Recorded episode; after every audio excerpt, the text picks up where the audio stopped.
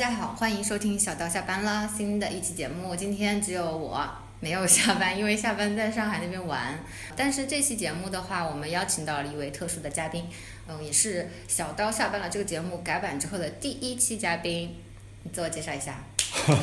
好好好，谢谢谢谢谢谢。这个我叫于科，然后我现在目前是担任我们这边的这个一个人工智能的这个全生活场景的 APP 玩蜜的这个公司的 CEO。这个之前的话呢，我是在有一段时间的这个在美国、英国留学的经历，之之前也在投资银行工作了很长一段时间。简单来说呢，他现在是一个创业公司的老板，对吧？啊，算是一个创始人，是我们这家。你们的产品叫做玩蜜，就是说它的名字叫玩耍的玩，秘书的秘这两个字。然后的话，大家现在有兴趣都可以到那个应用商店下载到我们这个产品。它呢，相当于是一个增强版，大家很多人都用过苹果手机的，都用过 Siri。然后的话呢，它相当于是一个增强版的这样的一个 Siri，专门服务，就是像用人工智能的方法给大家吃喝玩乐这方面。带来很多的这种个性化的建议啊和安排这种类型的，比较像是原来我们看过，包括像电影啊电影的这个钢铁侠这个电影当中的这个 Jarvis，或者是说有一个另外一个比较小众电影叫做 Her，啊里面的这个 Samantha，然后的话呢，这个是一些就是说我们是要想做一个这种全生活场景的人工智能大脑这样的一个情况，非常像是这个。未来世界的这样的一个这样的一个东西，但其实离我们已经很近了。哎，赫那个电影我看过的很有意思，是讲一个在办公室里面工作就不讲话的一个宅男，对吧？他每天都会跟他的手机对话，然后手机里面会传来斯嘉丽约翰逊的声音，然后他后来就爱上了那个人，对，对吧？对。后来后来最后是。他发现哇，全世界的人都有这么一个 手机爱人，对吗？对对。所以你们做的是一个虚拟的情侣吗？应该不是吧？对，现在它那个虚拟情侣这个功能，已经算是人工智能里面的最高级的这个，或者是比较高阶段的这个版本了。我们就其实那个《赫尔》那个电影当中的，就前面一个前半部分的一个重点，主要还是这个斯嘉丽·约翰逊的那个声音的那个智能助手，它可以给这个男主角实现很多的一些功能。就是说，不管帮他整理邮件也好啊，或者帮他去约会其他的女生也好啊，或者其他的这些这个把一些文章文件所以送到出版社啊，各方面这种方面都实现的这些功能化的一些事情。我们现在目前做的这个阶段的话呢，主要就是帮助呃，就帮助大家就是解决吃喝玩乐这个问题。就只要你想去吃喝玩乐了，又不知道该去哪儿，想去约会了，又没有什么想法。哎，这个我觉得特别适合我的室友。他就是一个同行男，然后平常呢也比较无聊，但是他一闲下来，他就很想出去玩，但是他每次都问我说，哎，你告诉我哪里好玩，哪里好吃，你给我推荐什么，我就很烦他，但是他又不知道去哪，然后他自己也没有什么品味吧，他但是他也喜欢出去约人，他也喜欢去就是约会什么之类的，我觉得这个产品真的很适合他，我回家就让他下一个去，可以，因为他你说现在可以是北京的用户都可以用，对吧？对，现在北京的用户全都可以使用。哎，那它这个是一个怎样的一个机制？就是去提供这样的服务？呢就比如说我室友，他是一个三十岁，嗯，做金融的，嗯，然后就身身高、长相、照片这些需要吗？不需要吧？这都不一定需要，就是说你住在国贸旁边，嗯，然后想爱吃辣的。对，是，就是说，其实不管就你刚刚说到了，就是其实我们这个就这种类型产品，就是要最后给你一个个性化的这样的一个吃喝玩乐的解决方案嘛，说白了就是这个意思。然后的话呢，但这个里面它需要得到你的一些信息，得到你信息有几种方式，也我们其中有些时候我们这个我们这个玩密这个人工智能助手，它会跟你直接提问，会跟你询问这些一些信息，就像真人一样，跟像一个真人秘书一样，他的状态像你跟你直接询问。还有一些情况下的话呢，他有可能也会去，他有可能就是也会看你在真正的使用这个诶这个产品当中的时候有哪一些行为，看你去，比如说给你推荐很多餐厅，看你选择了哪一家，推荐了很多话剧，看你点选了哪一个就有兴趣。不断学习你的偏好，不断学习，而且这个最关键的是说，在整个呃就是在你这个个人使用到这个产品之前，嗯。在你这个个人使用到这个产品之前，其实整个的这个就是我们还对其他的整个上亿的人的这个数据，上或者上千万、上亿的这个人的数据进行了一个综合的一个另外的一个大数据的分析，明白。所以已经建立了一个模型，就是说的话呢，这样就可以最好的适应于每一个新的进来的人，我们能最快的能捕捉到他的一些这种个性化的一些特征和这种，然后他适合这种个性化特征的是怎么样一种吃喝玩乐的一种方案。嗯，我知道了。对，就是在这个世界上有很多可能跟他类似或者是相反的人，对，就可以通过对，可以去通过他们的喜好去推测什么东西适合他。没错，嗯对，然后就是相当于就像一个真人的秘书一样的。我觉得挺好的，因为我觉得现在那个年轻人，因为我我做那个求职指导服务和职业规划，就一直跟学生打交道，他们其实对于手机的那个依赖性，其实比我们这代人真的高很多很多。他们几乎用手机去实现他们所有的功能，就陪伴他们，比如说二十四个小时。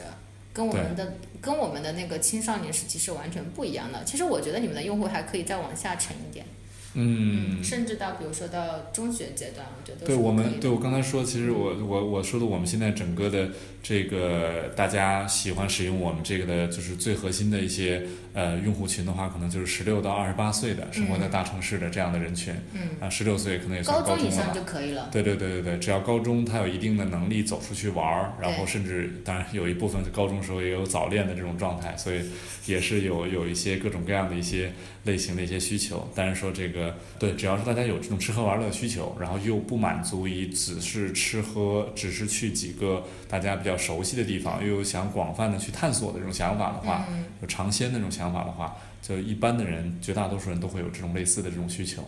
嗯，我刚刚在跟那个于客交流的时候，发现他是一个超级超级大学霸。这个 你你你在高中的时候在北京念的吗？对，在北京念的你是哪所学校的？人大附中。哦，就是最牛的那所学校。啊哎，我是去人大附中，好像有参加过一次什么他们的那个课外辅导的。哦，是吧？我在那啊旁听，我觉得啊那个学生真的蛮聪明的。哦，是吗？嗯，因为啊我是来自啊湖南的小城市的，对，我有点听出来这个湖南的口音。啊，我们，那边的那个素质教育真的跟北京这比还是差蛮多的。嗯，对，所以你当时申请去那个英国念的本科，在牛津大学。对对对对对，我当时是从呃，就是北京的高中毕业以后，就申请到这个呃英国的这个就是牛津大学这边去呃读书了。当时我那时候也比较幸运，我那年可能是呃我我本人是唯一的一个从中国高中毕业直接被牛津录取的这样的一个同学。为什么这么厉害？呃，这里面有两方面原因，一个是我自己也有一些努力的原因了哈，然后第二一方面也有一定的一个小小的一个运气的一个成分在里面，因为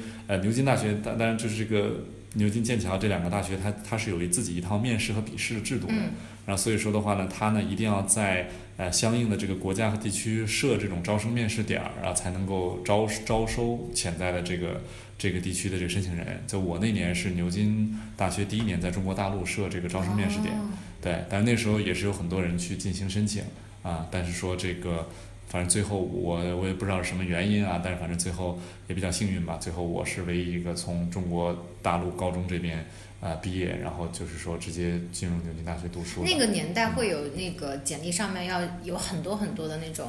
课外活动经历啊，像什么参加模拟联合国啊，要学会某一项什么体育竞技运动等等这些要求吗？或者说参赛之类的嗯，？这些要求我觉得有，可能都会有帮助，哦都有帮助。我的确参加过你刚才类似你说那个模拟联合国那种事，我参加一个叫什么，就什么，我那个名字我现在还记得，叫全球青年领袖夏令营。然后这种哦就有点像你说的，我中间有一个环节叫就是模拟联合国那个东西哦，在高中的时候参加的。然后我另外我比较有特色的，我可能有一个比较有特色的一个经历，就是原来，但这也得益于你刚刚说的学校就是说的话，在人大附中的时候，他就对这个素素质教育比较重视。他相当于说高中的时候，就是在我们那些进入高中了以后，他就给我们安排了一个，就是不是给我们嘛，就整个学校当中有一个项目，就是说让中学生走进科研院所这样的一个项目。然后所以当时的话呢，我我是因为平时的这个学习啊，包括一些其他方面对科学的一些热情啊比较高一点吧。嗯。所以说我获得一个机会，当时是我带领了一个我们中学另外几个同学的一个小团队，然后就在这个中科院，当时我是在中科院地理科学研究所，然后做了一项哦。关于这个环境化学方面的一个研究，后来也就是获得了一些这种国内啊，就是这种就是所谓的这个学生的这个科研的这方面的比较高的这个奖项，后来也去美国那边参加了一个这个就是。呃，有点相当于说那种中学生的诺诺贝尔奖的这样的一个嗯类型的一个大奖赛的一个评选，然后所以这里面也是可能比较有特色的一个之前的一个经历，我我相信可能对我当时申请到肯定会有很有帮助的。可能会有一定的这种影响，就是除了学习成绩以外，可能这是我一个比较有特点的一个方面。所以你美国又念了两所超级好的学校，一个是斯坦福，一个是普林斯顿，对吧？嗯，对对对，我后来是在斯坦福读的硕士，在普林斯顿读的博士。其实我对对于你念什么专业不想聊太多，因为我们的听众也听不懂，我也听不懂。但是我其实是想问你一个问题，对因为我也是在国内的学校念书嘛，我是参加高考去的，我运气还好一点嘛，嗯然后我考的是北大，然后你回国或者是你身边应该有不少同学当年也会上到清华北大这样的学校，对吗？嗯，那你们就回来之后会发现大家差别会很大吗？你在国外念书念了个八年，嗯，然后他们可能在国内念书念了个四到八年，甚呃对吧？然嗯，后你会有觉得有很大的差别吗？你在国外的教育会给你带来很多不同的东西吗？哎，这个问的真的挺好的，这个真的是一个非常挺深刻的一个问题的，就是说。呃，我个人觉得国外的教育，如果我当时觉得我自己预测一下我自己啊，假设一下我自己，假设我当时，我当时也其实考了高考，然后当时我是去，对，我也考了高考高考，对对对对对，就是我当时也考了高考，我当时 考的是那个清华自动化啊，然后我也我也录取了，然后的话呢，这个呃，我当时如果就正常的去，就是就是我如果没有去出国，选择出国读本科这条路，如果正常去清华这边读书的话，呃，我个人对我自己一个预测是说，我可能会，我中学的时候其实人的性格有点书呆子气这样的一个状态，然后呢，我觉得我可能很有可能会延续这种。就是半书呆子气的，但我我说的这个意思，并不是说在国内读本科的同学都是书呆子气的同学啊，当然这也书呆子也没什么不好。但是说的话呢，我想说就是对于我个人来说，因为的话呢，就是说在国内这边的话，我如果真去清华自动化的这个专业去读书的话，我周围可能又是一些这些，我可能会跟这些比较呃热衷于学这个，认真学习，或者说专门是这一个学自动化这个领域的这些同学，一些理工科的一些男生，大家可能接触比较多一点儿，一起学习啊，包括一起可能也会有一些娱乐。但是说这种方面可能让我得到的这个这个圈子的这个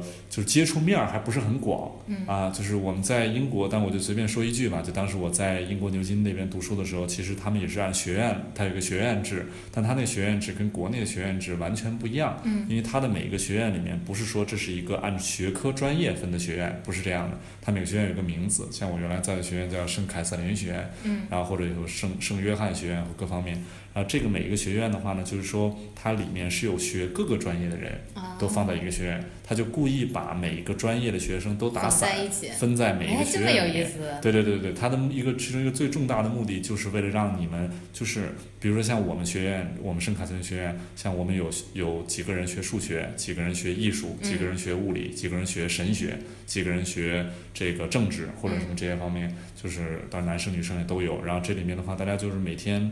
在学院里面生活啊，或者是说去吃饭啊，或者各方面，大家就能够互相之间聊，都是聊海阔天空各方面的东西。嗯这样，包括每个人的性格肯定也不一样，学文科、学理科、学人文社科的，都是性格上完全不同。然后，所以这样的话呢，就能带来在我在本科的时候性格上其实有一个很大的一个转变，啊，就是从一个就是非常专注于就是说有点书呆子气的这样的一个性格，变成一个比较，嗯、就是变成一个至少接触了很多生活的一些方面的这样的一种类型的一个这个比较多元化的一个性格方面。哎，我其实是蛮懂你所表达的意思的。我之前在那个我的同学嘛，我同学毕业之后在清华的，就会变得那个女生她本身是一个非常爱交朋友的人，也很外向。她在清华学的是一个我也忘了什么，就是某工科专业吧，反正她也没怎么交到朋友，因为她身边的人都是天天泡图书馆的那种，也不爱出去玩儿。但那个女生其实就挺爱玩儿的。她深圳人，深圳那边其实素质教育非常好做的。然后她之前的那些同学什么的，比如说在北大的吧，像她同学在北大也是我同学，就过得非常的开心。因为北大其实比清华来说还是要多元化很多的。对对，我也听说这而且我们 我们也会去要求那个选修课里面有，呃某某，比如说艺术一定得选择哲学或者是法学之类的文科。你就算学理科，你要学很多的人文的科，你才毕业。所以在选修课的那个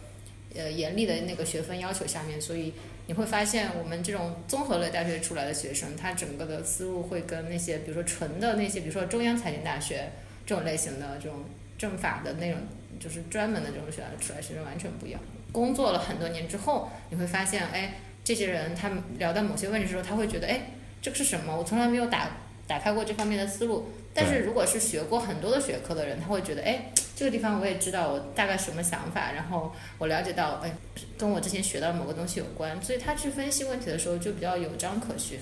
所以我其实觉得你你刚刚说那点挺好的。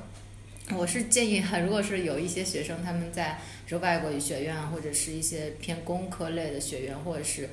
就专的那种学校里面，去多学一些跟自己的学科不一样的知识吧。然后接触一些跟自己不太一样的人会比较好。是是是，我就我充分感受到接触人的这一点了，然后我觉得还是获益挺多。因为你中学的时候应该就是那种小神童型的人，对吧？应该叫小，对，准确的说应该叫小书呆子吧。那你为什么在之前在投行里面工作了那么多年？嗯。要生活发生这样的一个转变呢？因为呃，还是有很多人都很向往去投行工作的。嗯嗯，首先他的收入是很高的，另外社会地位也很不错。而且在如果你在投行一直工作的话，你生活的圈子、你的社交的圈子应该也挺好的，都是素质比较高的一些人。我相信，嗯，从方面来讲都是一个很不错的选择。那为什么？你会愿意脱脱下你的西装，然后跑到中关村这样一个楼里面来创业呢？嗯，对，这个大家很多朋友们都就是挺感兴趣这个这个问题的。但是说，呃，我也简单说两句，就是我之前的时候，对，也是先后在这个摩根大通和高盛这两家国际的投行这边呃工作。然后的话呢，初期也是在华尔街，美国纽约华尔街这边工作，后来调回了这个中国国内这边。嗯。然后之前在投行这边有大概呃六年的这个工作的这个经历吧，在这个最后在高盛中国这边的时候，也担任这个高盛中国这边的执行董事之一，也是我们这边比较高的这个管理层的这个职位。我当时的时候的话呢，小刀老师问到这个。就是问到这个这个问题，其实也是，其实我当时肯定也是经过非常严肃的思考的这样的一个问题。但其实当时我做出这个创业啊这种类型的选择和这个决定，其实是完全没有任何犹豫的。然后的话呢，我接下来就简单说说这是我是怎么想的。我当时的时候在这个投行当中工作的时候，我初期的话可能做的是一些。呃，当然，之前我们说过，我们现在在做一个人工智能的这样的一个呃生活大脑这样的一个创业项目。我最初期的时候在投行呢做的事情也是跟这个大数据分析和人工智能有关，是基于这个大数据分析和人工智能的这种投资交易这一块。然后呢，这个我不讲太深哈，因为大家咱们听众当中各种背景的这个朋友都有。然后的话呢，但这一块儿其实后来我在呃生活当中发现啊，就是说它其实是一个。呃，就是说，你这是我真要引用原来那个乔布斯说的，在有一次演讲当中说的一句话，他说有的时候生活像一个很有很奇妙的一个东西，嗯有时候你往回看的时候会发现很多的点就连成了线，嗯，然后这样的一句话，这个原来在应该是在乔布斯在我们当时斯坦福的毕业典礼上说过的一句话。然后的话呢，那个就是说的话呢，我为那我为什么引用这句话？乔布斯，我先说说乔布斯为什么说那句话。字体是他当时对，是因为乔布斯在大学的时候，他最喜欢的很多其他同学都愿意去上那个编程的课，因为他那他们那个时候计算机这个科学开始不断蓬勃发展。那乔布斯本人就唯独感兴趣一门叫美术的课，然后呃不不不说错了，不是美术，是叫这个呃书法，就相当于美国的书法叫 calligraphy。然后还有一门这样的课啊？对对对对，中国也有书法了，美国也有美国的书法。我们大学没有这个这个课了，已经。对对对，可能是一门兴趣选修什么 something like 这种这种情况。那乔布斯当时就非常感兴趣，就这门书法，就是英文的这个书法这个课，别人都觉得他傻，为什么不去学编程啊？什么那东西多热门啊，多这种。但乔布斯他就非常感兴趣这个这个书法这个课。然后最后他乔布斯也非常自豪的跟大家讲，就说最后苹果之所以击败。这个 Windows 或者这些方面在美国占有就是决定性的这个市场份额，就是因为他们的不管是他们的每一个图标、每一个设计、每一种风格，包括整个的这个硬件的整个的设计的风格，都远远的就是就是超越 Windows 啊、IBM 很多个层面嘛，很多个级别。所以说，就是说，但乔布斯就是想说，通过这个事儿也说，就是你不知道未来在什么时候你回看的时候，会发现原来生活中那些点会连成线。对。但是说他鼓励大家做的就是一个你要去做一件你非常感兴趣的事情。那投影到我身上，就回到我这个经历当中来的话，就是原来我在读博士的时候，当时那个时候也不能说读博士的阶段的时候，也并没有想到今天会做一家人工智能的生活大脑这样的一个公司，一家创业公司，也说不上这个。而那个时候呢，就是觉得对这个量化分析，对用一些人工智能的大数据分析的方法，怎么改变这个，就是改变金融也好，改变世界上的某一些方面，非常感兴趣。嗯。所以那时候就非常努力的在学习这个，在博士阶段也就非常努力的学习这个专业。后来当然在这个呃在投行里面工作的时候，初期也在不断的应用这个方向，但那个时候是把大数据分析和人工智能运用在这个就是这个期货交易啊或者投资交易这当中。二级市场交易主要这些方面，但是的话呢，你到今天，后来我往回看的时候，我就会发现，其实就是我在为什么在去年的时候做出这个决定，最后全职的这个从公司出来，能去做这个一个创业型的这个刚才我说的这家公司，最主要原因就是因为我发现到，就是说我们这种类型的技术，人工智能的这个呃，这人工智能的算法和技术这个方面，在。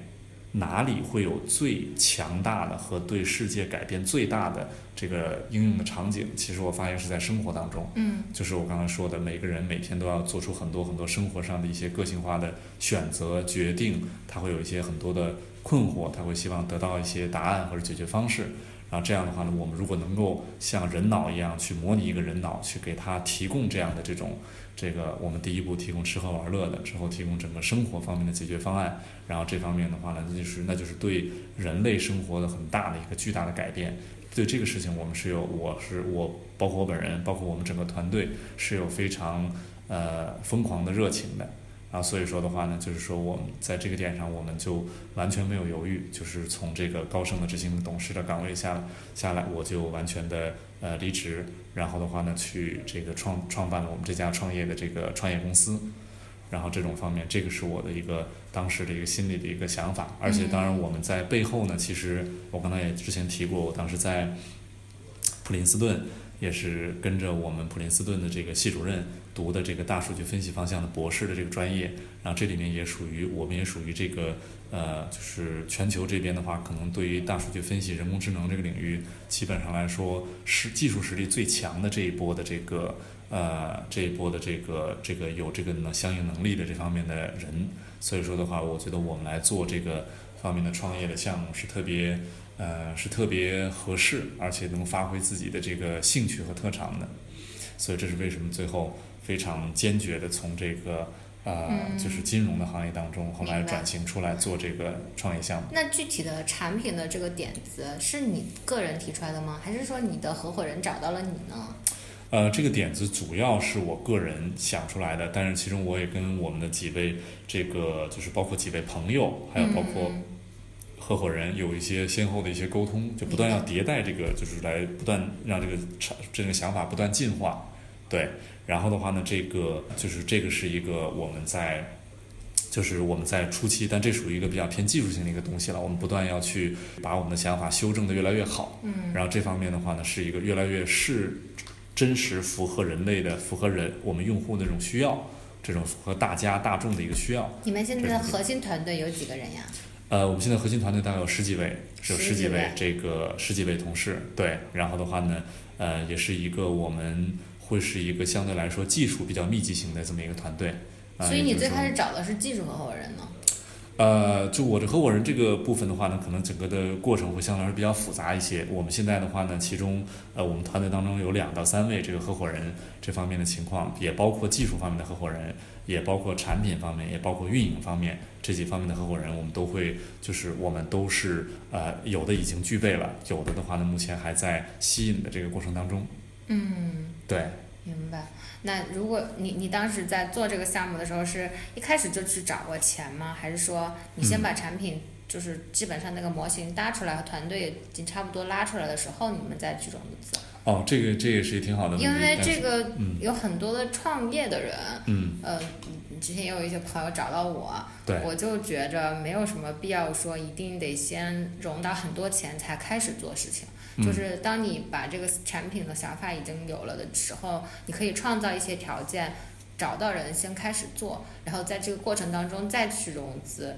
嗯，对，我我自己的个人的想法，我不知道你们是怎么做，而且你也是之前做金融这个领域的嘛，所以想借鉴一下你的经验。对对对，没错，就是说，呃，这个领域我可以这么说一下，就是说，呃，在我就结结合我自己的经历来说吧，我像我是去年年中七月份的时候，这个正式从高盛这边离职，然后开始创业这种这个经历的。然后这样的话呢，因为我对这个方向、对这个领域，嗯我非常有热情，也非常有信心，所以我们在包括在我刚刚呃离职出来的时候，我觉得我们产品还没有到就是就是特别让我满意的一个状态。然后所以说的话呢，那个时候我选择了先就是用我们就用我们个人的钱然后的话就是说来去支撑我们团队初期的一个运营。然后我们是在今年年初的时候，然后去把这个天使轮的融资结束的这样的一个情况。然后的话呢，也是也是我们这个天使轮融资的这个投资的这个投资机构这边也是一个国内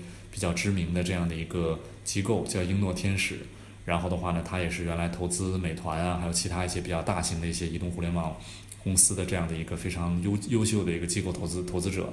然后这方面，然后的话呢，这个呃，我个人想说的刚才那个点是说，呃，我个人想说的刚才这个点是说，呃，你如果针对这个方向、对这个产品、对这个方向有巨大的信心的话，其实你。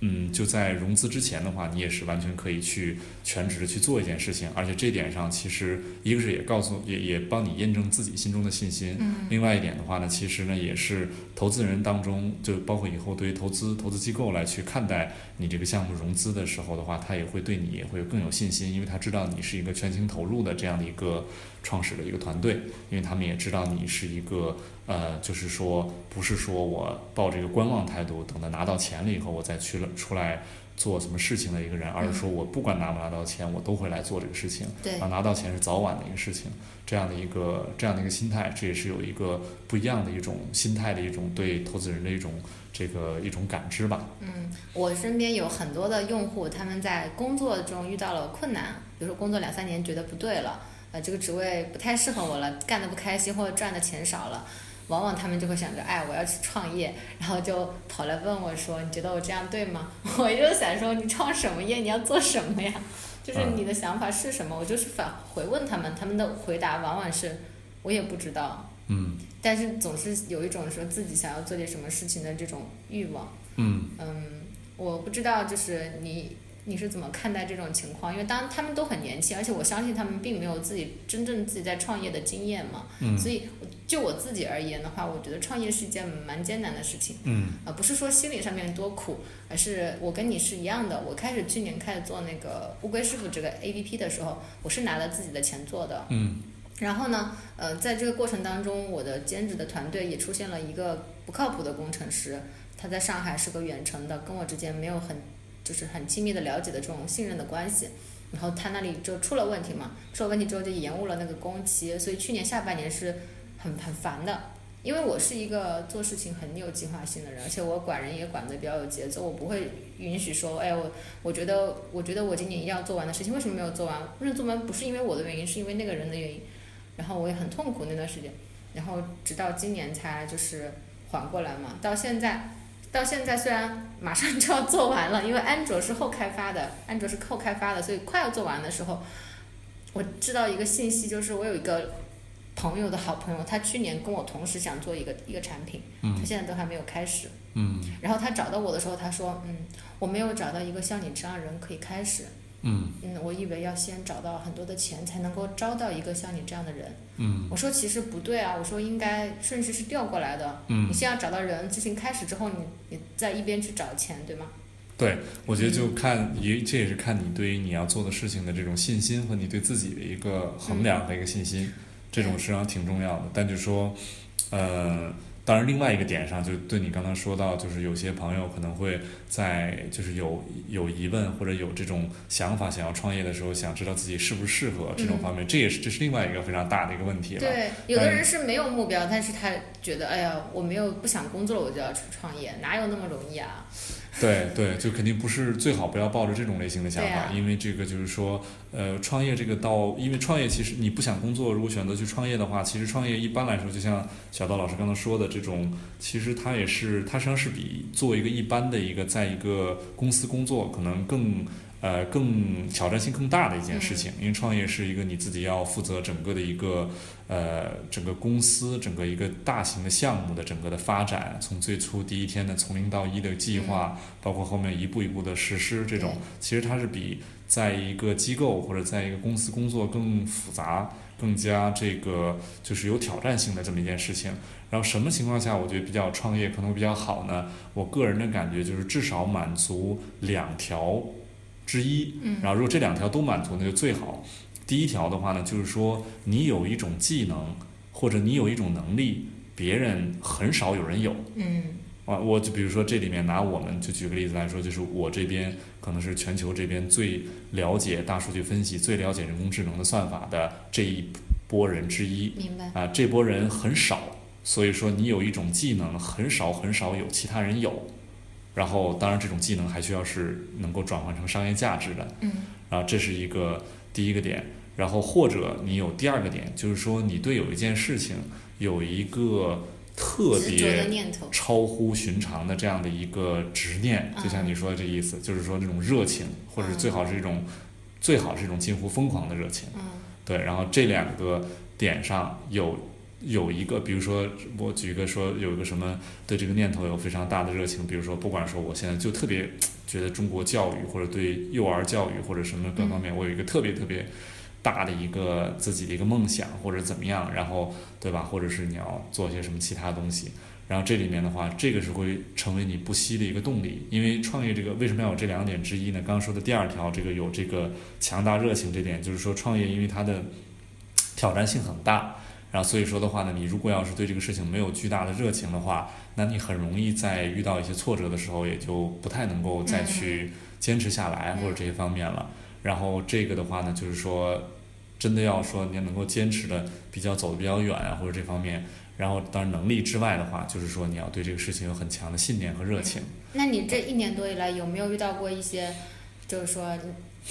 像我说我刚是去年是遇到困难的，而且那时候我也身体状况也不太好，嗯，所以那段时间还挺难，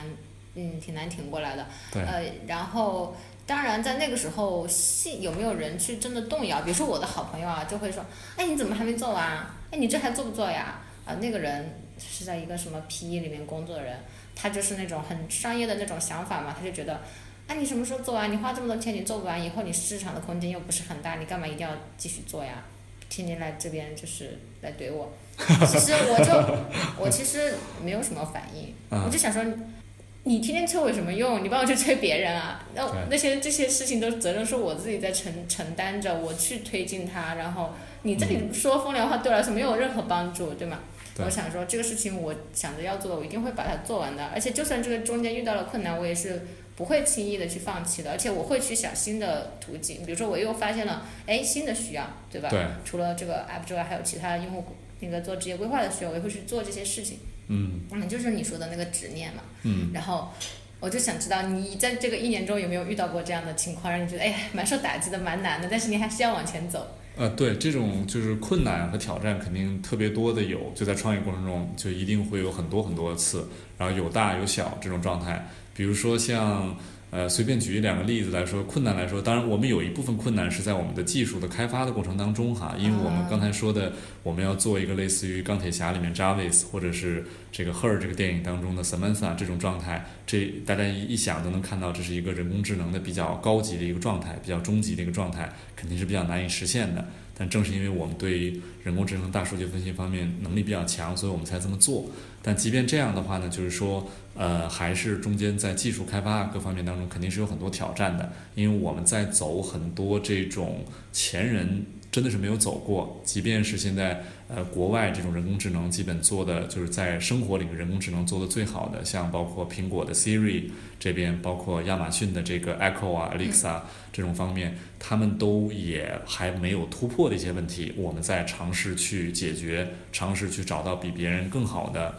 方法更或者更巧妙的方法去解决，这里面肯定是要撞到很多的墙和坑的啊，因为否则的话呢，谁都把它做出来了，对吧？这里面是必然要有的，但这里面的话就是凭着还是凭着你一个第一点，你要有非常深厚的技术的，就是说你这能力的基础，然后这方面，第二点呢，对这个事儿要有非常强的热情，这是一种。另外一种类型的情况呢，当然另外一种就是偏商业一些的这种，我们会碰到一些挑战和一些问题。就比如说像我们整个团队的基因在技术方面很强，产品方面呢我们也在不断的提高。然后在整个运营方面，包括我们从原来互联网运营这个领域，这个包括我本人原来也并不是来自于互联网运营这个这个角度。然后这些方面的话，但做成我们这样的一个非常综合性的一个呃比较好的项目的话呢，技术、产品、运营这些方面是要结合在一起来去开展的。然后这里面的话，所以说我们就是在这个如何去做运营啊、推广啊，所有这些方面的一些情况里面，肯定遇到了很多的挑战。然后，但这里面呢，我们也会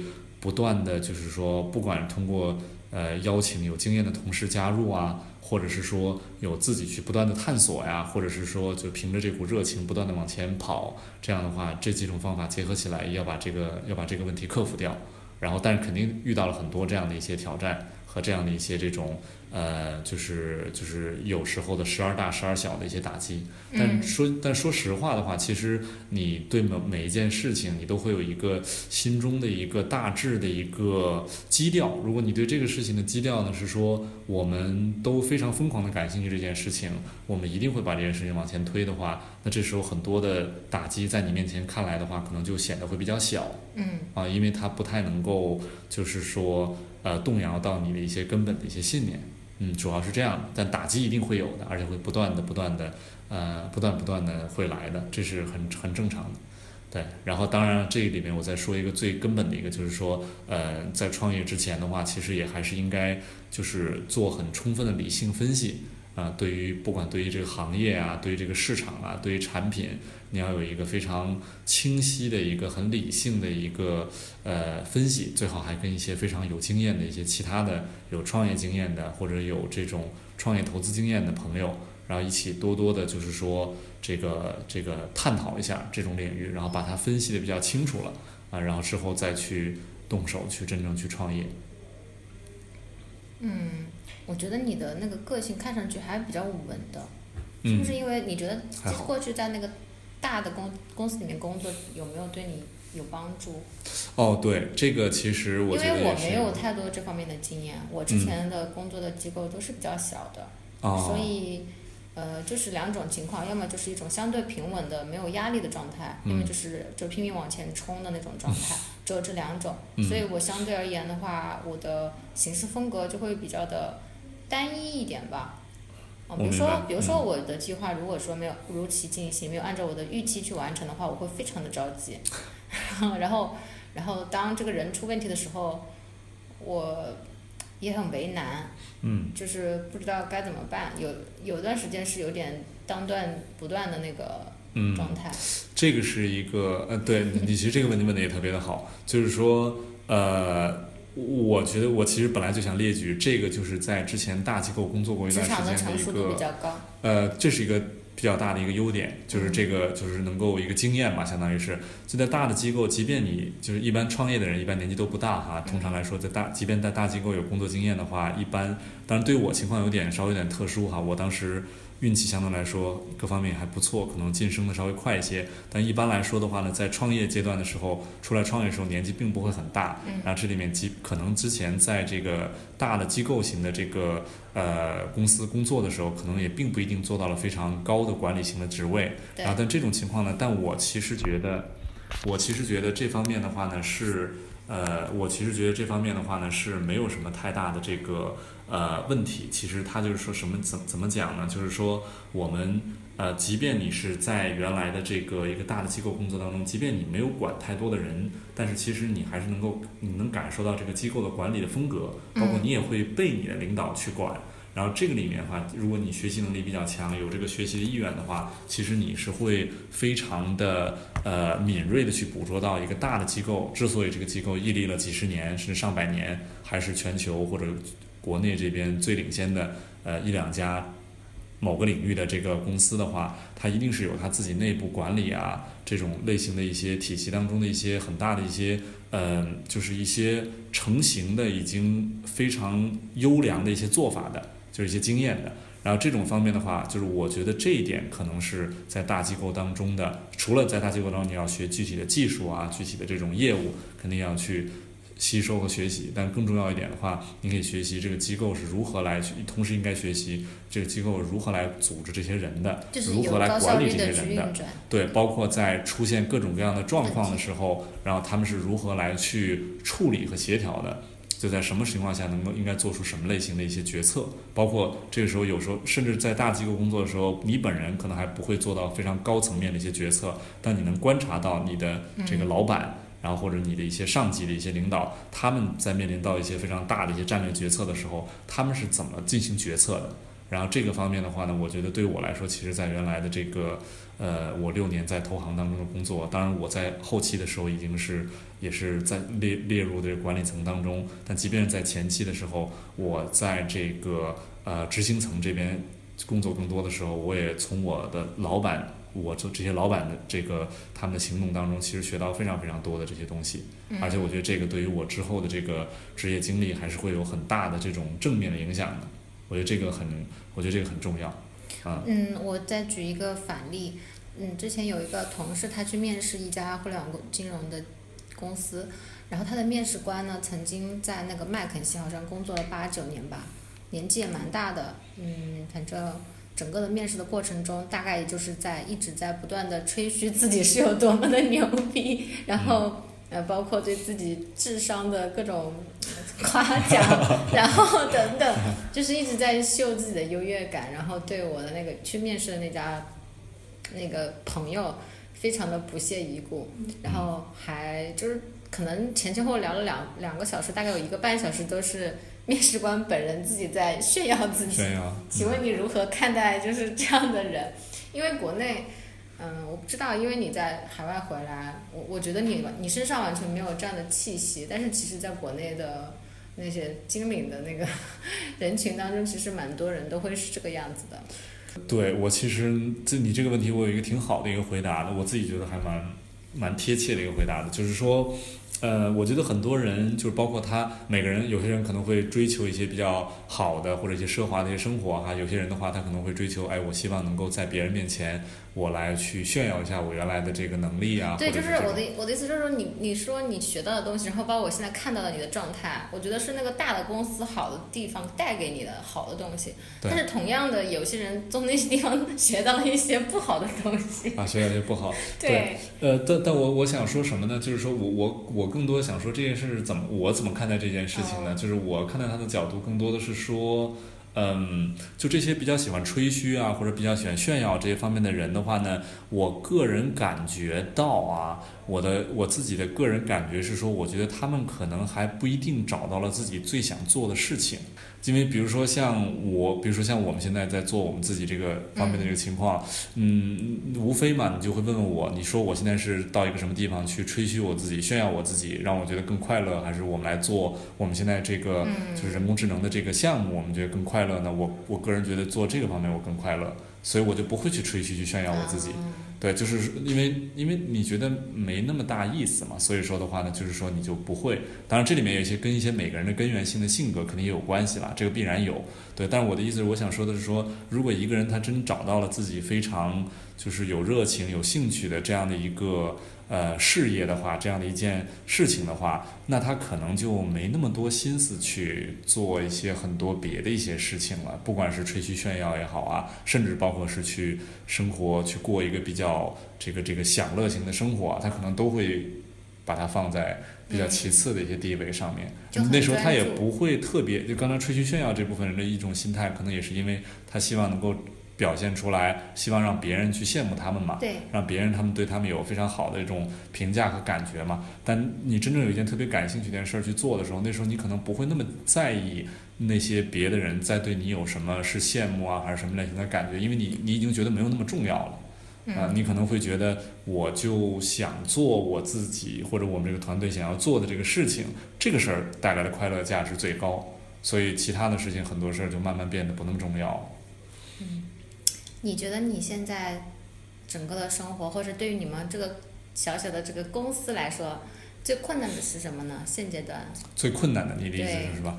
呃，最困难这个呃这个问题你说的还也也是蛮好，但这个问题比较难回答了。这种就是因为每个角度是有每个角度的困难，就是我个人觉得我或者我换一个词儿吧，就是说比较有挑战性的之后之后还是会，因为我刚刚说过了，我们这个项目当中的话呢，涉及到。最主要的方面可能是来说还是技术，对，因为我们这个项目的话呢，就不同于中国，呃，中国整个的互联网行业，包括科技行业，呃，就以互联网行业为例吧。互联网行业中传统上来说的话，还是比较多的公司原来的成功的模式都是商业模式创业的这种方式比较多，不管是最近的共享单车呀，还是原来的不管是团购啊、滴滴啊或者怎么样。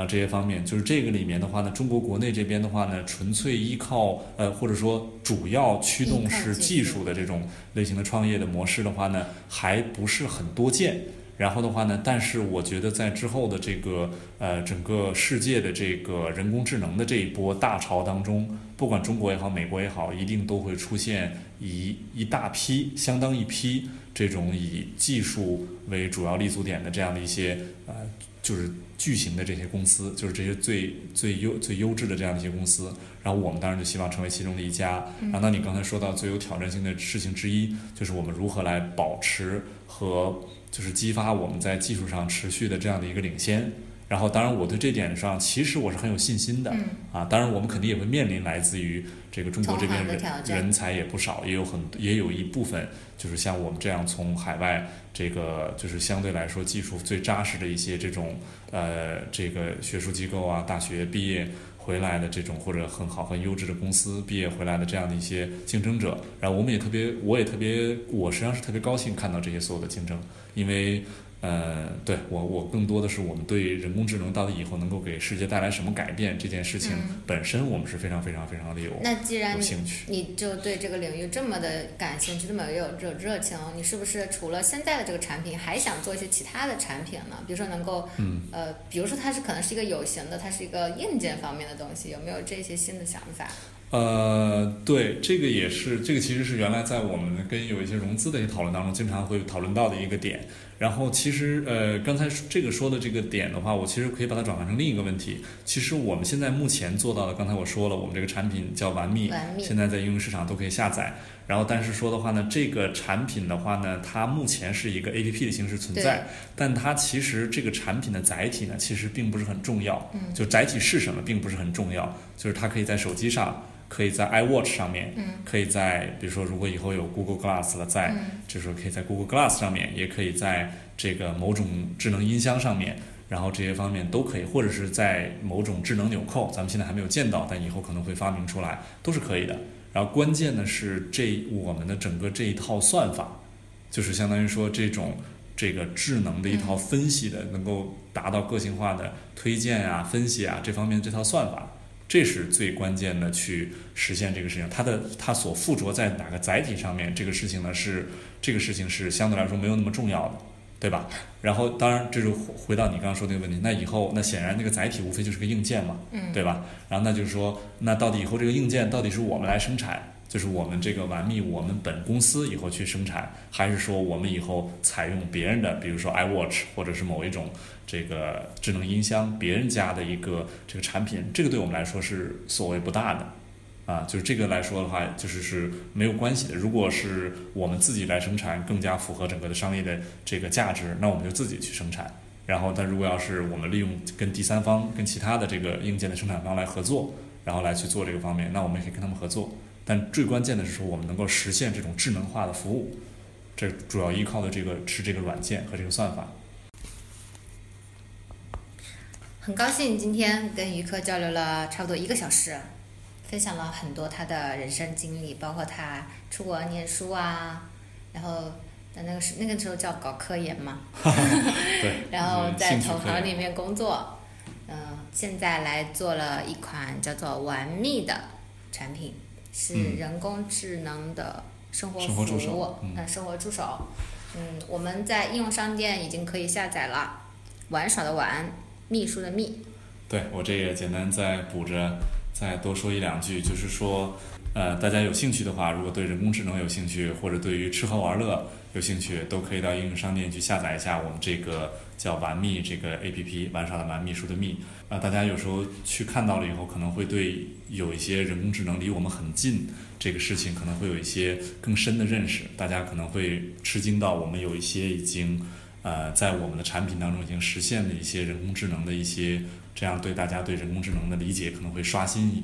然后，相当于大家对吃喝玩乐有兴趣的朋友，也可以去关注。像像很多的朋友在使用过我们这个产品之后，都会告诉我们，就是说，像这个一般你知道了去哪里